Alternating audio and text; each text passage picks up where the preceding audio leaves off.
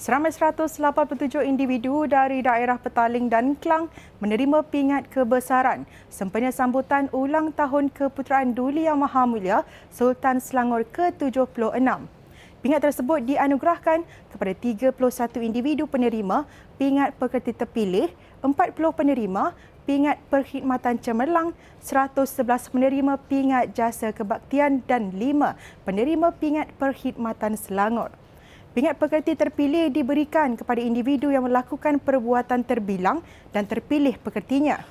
Selain itu, pingat perkhidmatan cemerlang diberi kepada pegawai kerajaan cemerlang dalam kumpulan sokongan dan berkhidmat sekurang-kurangnya tujuh tahun bersama kerajaan negeri.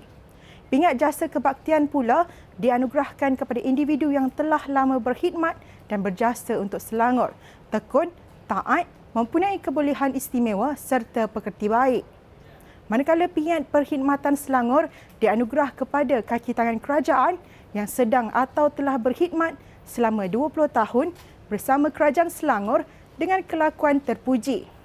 Istiadat pengunyiaan pingat disempurnakan Tengku Laksamana Selangor, Tengku Sulaiman Shah Al-Haj mewakili Sultan Sharafuddin Idris Shah Al-Haj di Dewan Jubli Perak Shah Alam semalam. Selangor Saring iaitu program saringan kesihatan percuma menerima sambutan amat menggalakkan dan melebihi sasaran yang ditetapkan kerajaan negeri iaitu 45,000 penyertaan berbanding sasaran 31,000. Datuk Menteri Besar Datuk Seri Amruddin Syari berkata kerajaan negeri memperuntukkan 3.1 juta ringgit supaya program tersebut dapat dilaksanakan di seluruh negeri. Pada masa sama, seramai 4,809 orang telah disaran untuk mendapatkan rawatan lanjut selepas saringan percuma berkenaan. Dalam pada itu, jelas Amiruddin, kerajaan negeri akan terus mengutamakan agenda kesihatan dan kebajikan rakyat di Selangor dan berazam untuk terus menambah baik program kesihatan negeri dari semasa ke semasa. Cuaca hujan tidak menghalang hampir 100 orang beratur seawal 8.45 pagi tadi bagi membeli barangan asas ketika program jelajah ihsan rakyat di Taman Laksamana Permai Batu Cave. Pengurus Pusat Khidmat Dewan Undangan Negeri Dun Sungai Tua, Maimun Mismam berkata, ayam dan telur adalah antara barangan yang menjadi tumpuan penduduk di kawasan itu. Maimun berkata sekiranya terlepas peluang untuk membeli jualan kali ini, orang ramai boleh datang untuk jualan yang dijadualkan berlangsung di Karnival Kampung Sungai Kertas di dataran Bougainvillea pada 25 September. Seterusnya di Pangsapuri Laksamana Jaya pada 30 September, manakala Pangsapuri Selayang Mulia pada 2 Oktober. Untuk top sale, kita katakan hot item yang memang uh, penduduk dekat sini tumpukan adalah ayam dan juga telur. Namun demikian uh, bagi pihak pengurusan dan juga uh, berganding bahu dengan pihak PTPS, kita war-warkan juga barang-barang lain yang memang dijual pada harga yang sangat menasabah. Jadi kebanyakan harga barang-barang ni memang biasanya memang sold out lah.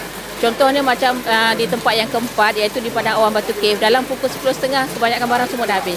Uh, memang kita orang kata uh, membuat air bahan dan juga penduduk di kawasan sini memang sangat mengapa orang kata menghargai jasa-jasa ataupun uh, apa inisiatif dari kerajaan negeri terutamanya daripada yang amat berhormat Datuk Menteri Besar untuk membantu rakyat terutamanya di kalangan yang B40 inilah. Kali ketiga lah. Untuk yang jualan ni? Ha -ha. Kenapa aku pilih jualan ni? Dapat um, dia beli? Ni harga berpetutan untuk um, peniaga-peniaga kecil macam kita orang lah. Macam telur, beras. Uh, dapat murah lah macam tu. Macam Jadi nak ambil peluang lah. Hari ni akak beli apa? Uh, hari ni beli telur, tiga dengan beras dua aja. Itu saja. Berapa ringgit je Semua lima puluh ringgit. Lima puluh ringgit. Kalau biasanya berapa agak bayar? Uh, biasanya dalam dekat-dekat boleh dekat dalam 80 macam tu lah dekat luar kan. Bagus juga lah orang macam ni. Orang pun uh, sekarang barang-barang pun mahal lah. Macam ni dapat murah orang pun happy lah abang. Eh, bagus. Macam tiap-tiap bulan buat bagus lah. Orang pun tengah ramai datang. Ha? Walaupun hujan orang. Ah. Pasal apa kedai mahal kan? Orang pun sekarang kita pun nak, nak pergi kedai pun makan pun oh, mahal lah bang. Selain menjaga kebajikan rakyat melalui bantuan wang tunai, bantuan pendidikan dan pelbagai lagi, di bawah iltizam Selangor Penyayang, kerajaan negeri sentiasa mengutamakan kesihatan rakyat dengan menyediakan inisiatif kesihatan khas.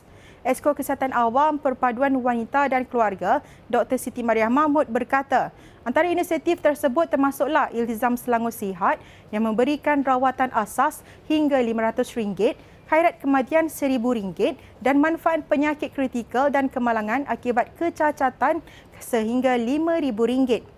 Selain itu, insentif rawatan TB turut disediakan dengan bantuan kewangan berjumlah RM800 bagi pesakit yang menjalani rawatan dan skim rawatan jantung untuk bantuan pembiayaan hingga RM50,000 kepada pesakit.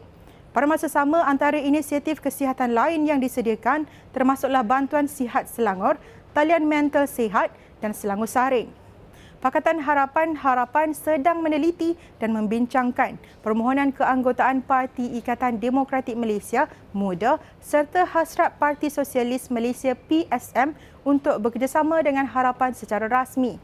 Dalam kenyataan dikeluarkan selepas mesyuarat semalam, Majlis Presiden bersetuju membentuk jawatan kuasa rundingan dengan pihak muda dan PSM. Jawatan kuasa tersebut dianggotai wakil daripada setiap parti komponen iaitu Nik Nazmi Nik Ahmad Keadilan, Steven Sim Chi Kiong DAP, Muhammad Hazbi Muda Amanah dan Datuk Iwan Benedict UPKO. Pada masa sama, jelas harapan hasrat muda dan PSM untuk bekerjasama bererti kesediaan berpegang pada prinsip-prinsip dan berada di landasan yang sama dengan harapan bagi menghadapi pilihan raya umum ke-15. Pada masa sama, ia juga dapat mengelakkan pertembungan kerusi. Sekian semasa hari ini, terus layari platform digital kami dengan carian Media Selangor dan Selangor TV. Bertemu lagi esok.